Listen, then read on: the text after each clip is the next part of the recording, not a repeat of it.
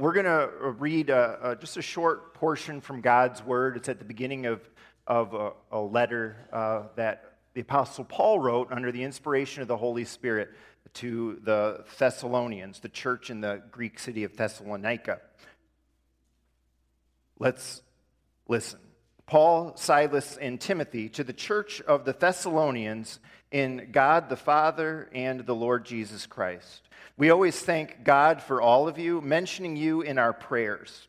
We continually remember before our God and Father your work produced by faith, your labor prompted by love, and your endurance inspired by hope in our Lord Jesus Christ.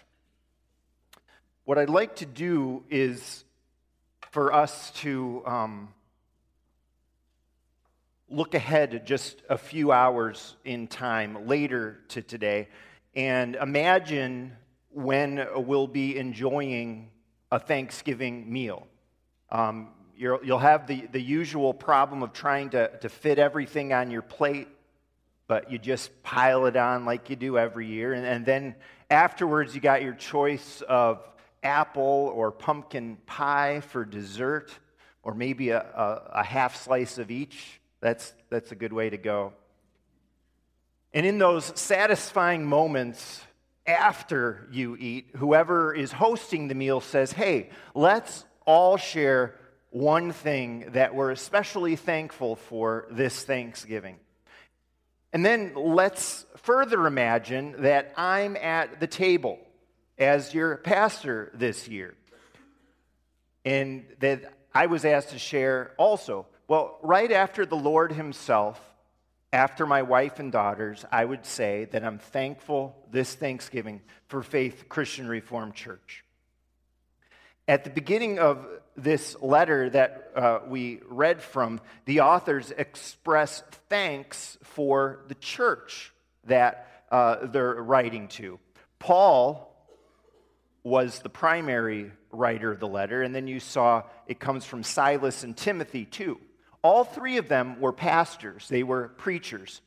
Paul was, some people, because of his missionary journeys, um, say he was a missionary pastor. Other people, because of the, the depth of, of his letters, like Romans, uh, he, we could also call him a theologian pastor.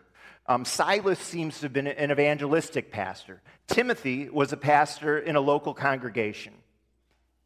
Of the variety of churches that Paul wrote letters to in the New Testament, he seems to be especially thankful for the Philippians. If you read the beginning of Philippians, the whole letter, you see that. And he's especially thankful for this church. For the Thessalonians, we read it's because of their work produced by faith, their labor prompted by love, and their endurance inspired by hope.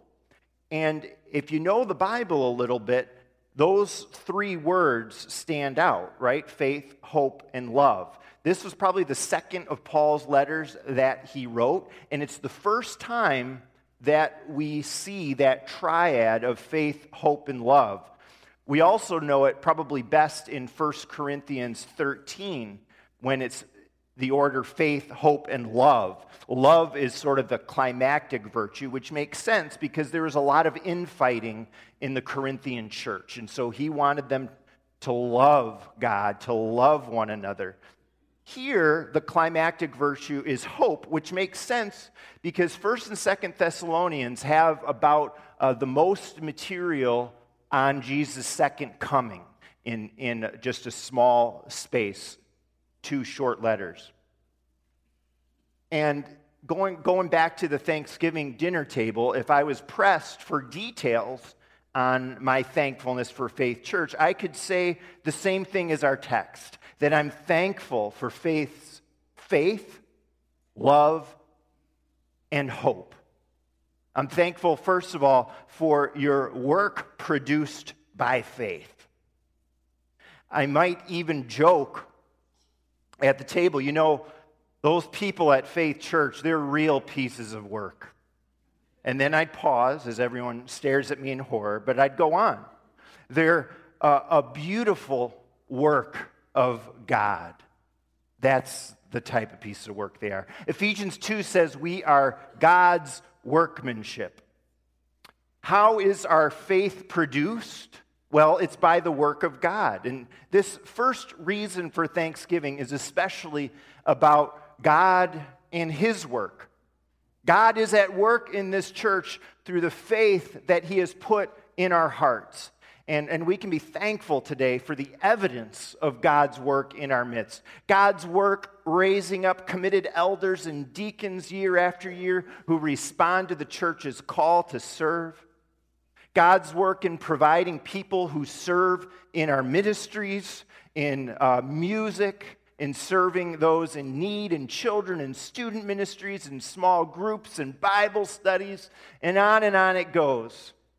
But the real thanksgiving is for God's work of faith in the hearts of people here. Not that long ago, um, I heard a story about an asylum student. An asylum, if you don't know, it's our middle school youth group. And, and yes, that group is a little insane, a little crazy, but it's also a safe place. It's a refuge in the midst of the challenges of life that sixth, seventh, and eighth graders go through. Well, the day after a recent asylum youth group meeting, one of our asylum students, in, inspired by that youth group uh, the night before, said to their parent that they, they wanted to make daily devotions a regular part of their life. And it just touched that parent. But this is the type of stuff that God is doing in our church. He's at work. He's putting faith in hearts. He's planting faith in children, students, and adults who have been born into the covenant family. And beyond that, He's planting faith in the hearts and lives of people who did not grow up in the church as well. It's amazing. It's tremendous. And I'm so thankful for this. And that other letter that Paul expresses especially thankfulness for the church, we read, God who began a good work in you will be faithful to complete it. And what a comfort that is. This work that, that God is doing in our hearts, that we see happening in those around us, God's work will continue because He's faithful. The work that we do can only result from the prior work of God's grace and faith in our hearts and lives. And that leads us to the second reason I'm thankful for Faith Church. I'm thankful for your labor prompted by love. And what labor gets at, as opposed to work, is hard work, exertion, toil, sweat. It's the difference between someone who, who just puts in their time until the workday is finished versus someone who's given it their best all the time. When we know the love of God, His work in our hearts by the Holy Spirit, His work on the cross in Christ Jesus, that He would love us so much, we want to do our best. We want to give Him our all and give our work our all in the church. And at Faith CRC, I'm so thankful that we're not all just pew warmers. Pew warmers instead of bench warmers, get it? We have people who want to serve. We have people who are happy to serve. We have people who are excited to serve and who give not only, like Spencer just said, generously of their financial resources and cheerfully, but also are giving of their time and talents. So When there's a need, faith church members jump to the front of the line to fill that need. And I'm thankful for people who are faithful and fervent in, in that labor, but also in prayer, which is also a labor and a work. People praying for those in our church family who are struggling, uh, who are praying for our nation, for this church as a whole, for all of you who have prayed for me and my family with my recent health challenges, and even compared to that really weak place I was at a year ago. But that's what the love of God does to you. It makes your work in the church for the glory of God and His kingdom a labor of love. But it's not just random, frantic serving, this labor that I see from so many and that I'm thankful for. Uh, there's a purpose and there's a focus to it. Paul's labor had focus and purpose. And, and the purpose was the mission of God given to the church by Jesus. And we call that the Great Commission. Jesus said before he ascended, Go and make disciples, uh, be baptizing those who come to the Lord, uh, be teaching people everything that I've commanded you. Besides that big purpose that we all have, he also, Paul, had specific strategies to accomplish that mission of Christ as he traveled church to church. Well, there weren't even churches originally, as he traveled city to city planting churches. And there have been sermons and articles and books written on his strategies. First Thessalonians, this letter of Paul, is the letter that most reveals his missionary strategy. And our labor needs to have that component too strategy. Uh, because otherwise, you can be working, we can be working really hard, but if it's the wrong focus or ineffective work, we're just going to be spinning our wheels. And, and, that's why when I think about our labor, I'm, I'm especially thankful today for this newly commissioned strategic team that the council recently told the congregation about. This team is asking how can our labors here following the mission of Jesus, built on our love for God and our love for others, be focused, be improved, be more successful. And I'd encourage you and, and ask you to be praying for this team as they're looking at our focus.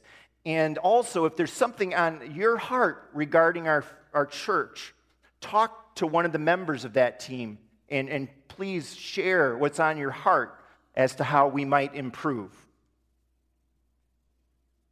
So, back to the, um, the Thanksgiving dinner table a few hours from now. By this time, the people around the table are like, we should have known better than to ask the pastor for what he's thankful for. It's like we're getting a whole sermon. And after pausing to, to take a few bites of my apple pie because the ice cream's melting by now and, and taking a couple sips of coffee, I say, well, there's one more thing uh, that I'm thankful for in terms of Faith Church that I, I just got to share. I'm also, lastly, thankful for the endurance inspired by hope that I see in this church.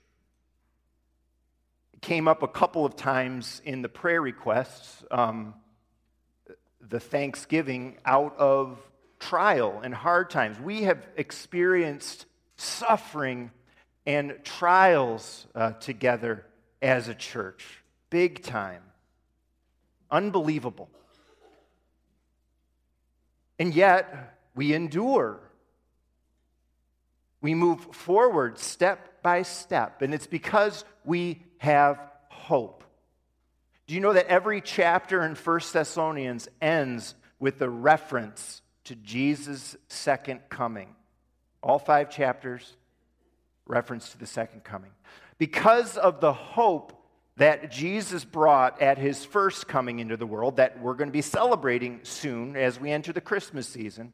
And because that hope that he brought was secured with the price of his blood at the cross, and because three days later, he burst out of the grave to conquer sin and death, we have a certain future when we put our trust in Jesus today.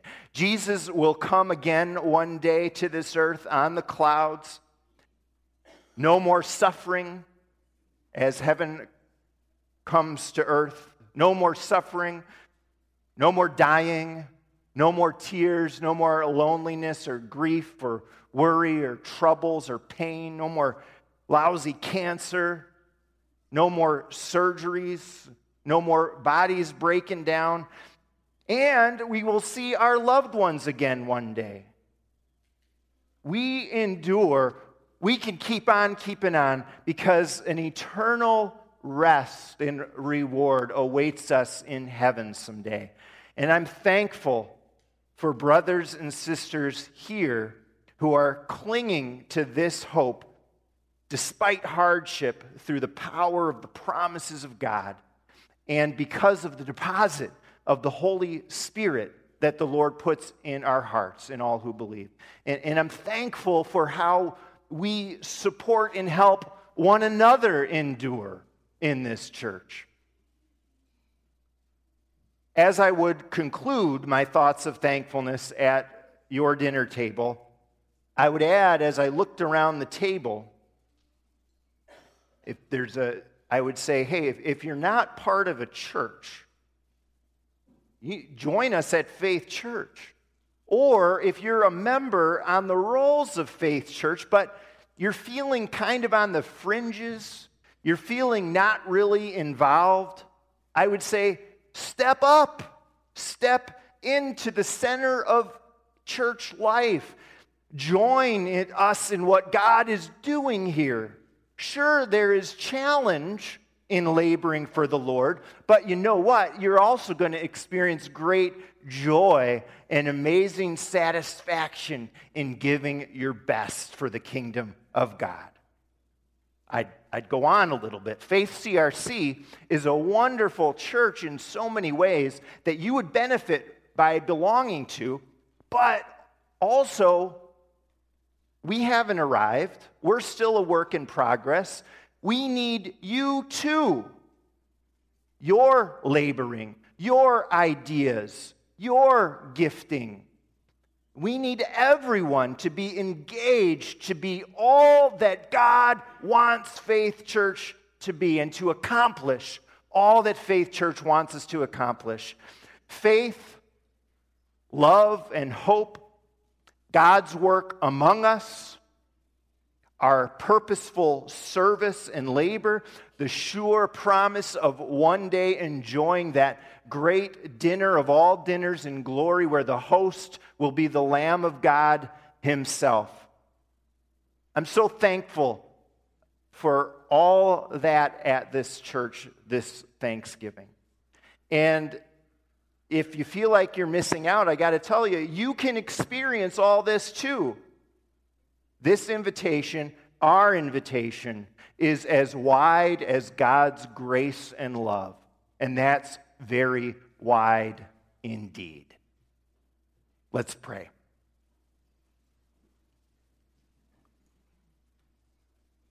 Oh God, we're thanking you uh, and counting our many blessings today. As, as we think of all, all those blessings uh, turn our hearts to uh, the fount of every blessing. You are God. Thank you, uh, oh God, for the, the work that you have done and are doing in hearts.